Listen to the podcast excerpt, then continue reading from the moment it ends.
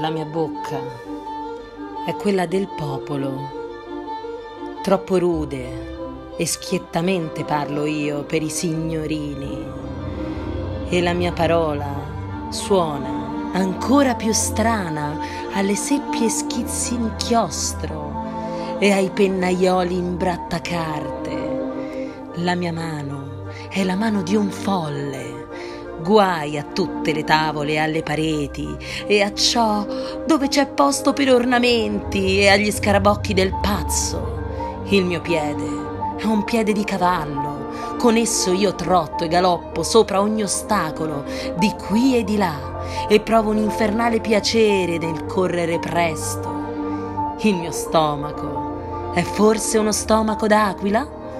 Poiché ad ogni altra preferisce la carne d'agnello ma è senza dubbio stomaco d'uccello, nutrita di cose innocenti e semplici, pronta, impaziente di volare, di volare via.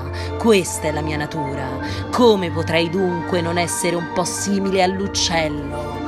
Ed è soprattutto perché nemico allo spirito di gravità che sono come l'uccello. E in verità, nemico mortale, nemico acerrimo, nemico nato.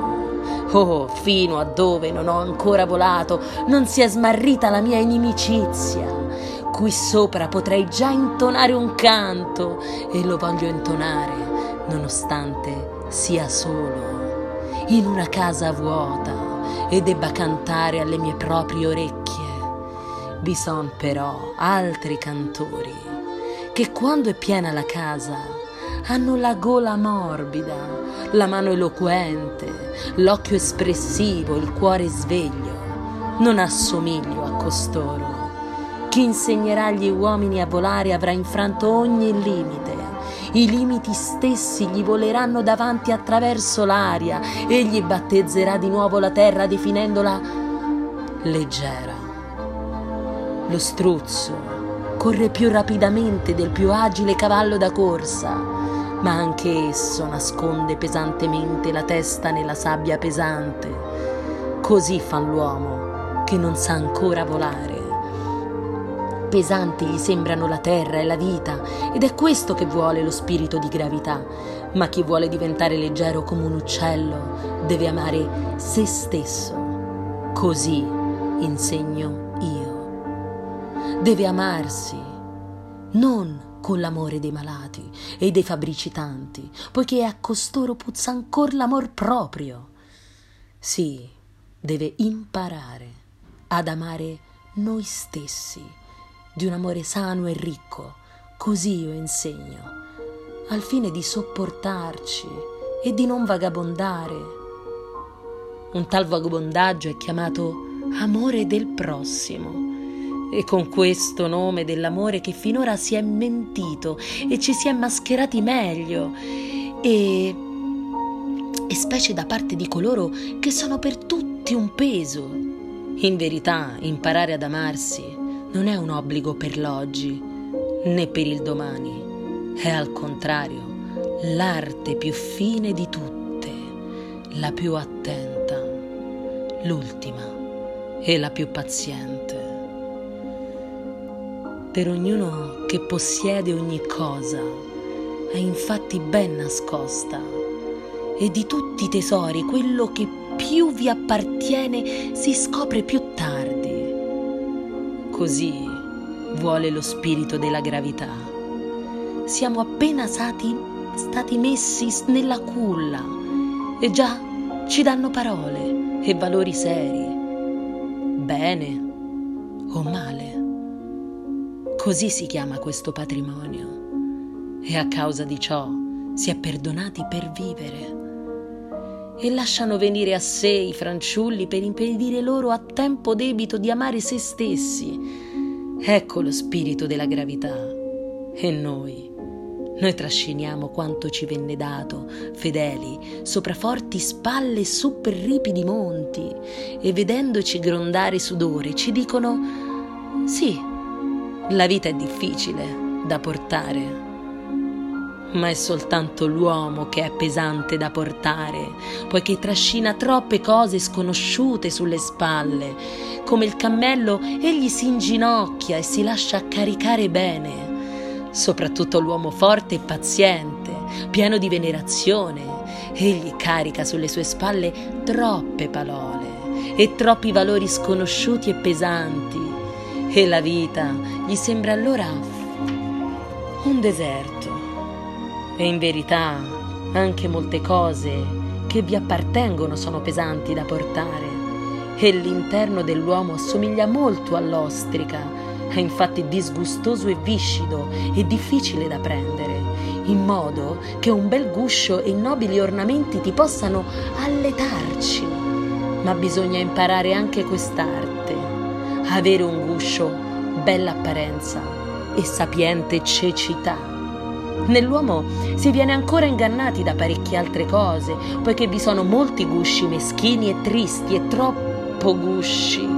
Vi sono molte forze e molte bontà nascoste che non si riescono mai a intravedere e i cibi più delicati non trovano amatori.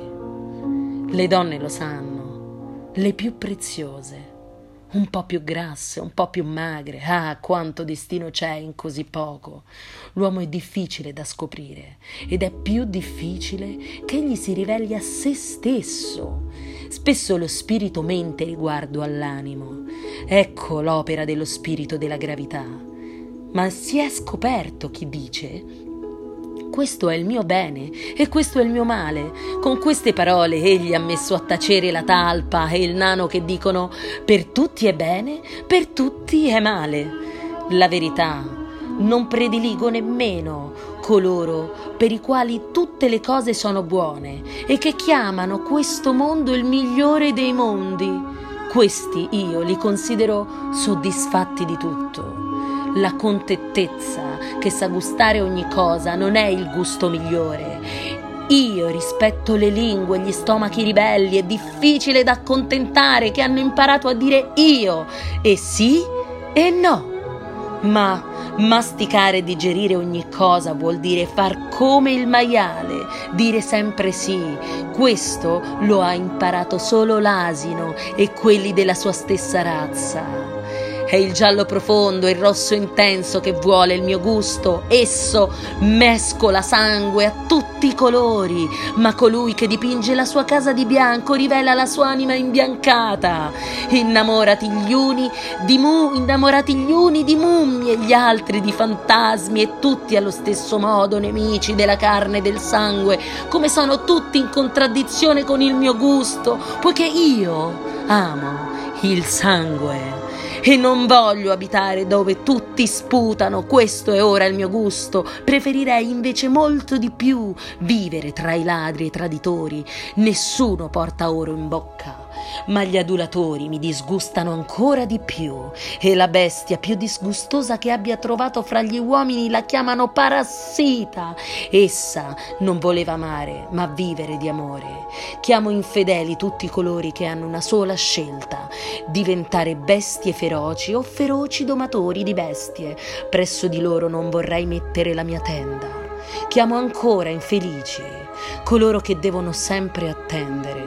Essi non mi piacciono, tutti questi doganieri, questi mercanti, questi re, questi altri custodi di paese e di botteghe. In verità, anche io imparai ad attendere a lungo, ma ad attendere me e imparai soprattutto a stare in piedi, a camminare, a correre, a saltare, ad arrampicarmi e a danzare. Questa è la mia dottrina. Chi un giorno vorrà imparare a volare deve prima imparare a stare in piedi, camminare, correre, saltare, arrampicarsi e danzare. Non si impara ad un tratto a volare. Con scale di corda imparai a scalare più di una finestra. Con gambe agili mi arrampicai sugli alti alberi della conoscenza. Stare sugli alti alberi della nave come piccole fiamme, solo una piccola luce, ma una grande conoscenza consolazione per i naviganti che hanno perso la rotta e per i naufraghi.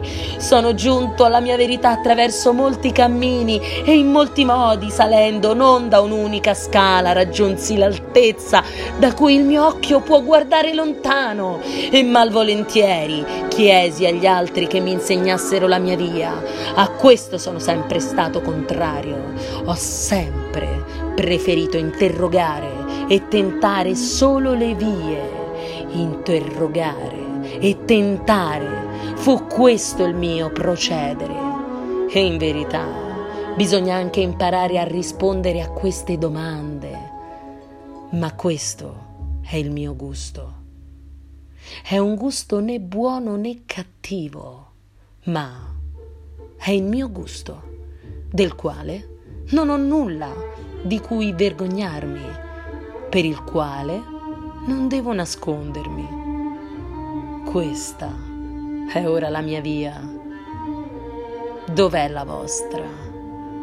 Ecco ciò che risposi a coloro che mi chiedevano la via, poiché la via non esiste. Così parlò Zarathustra.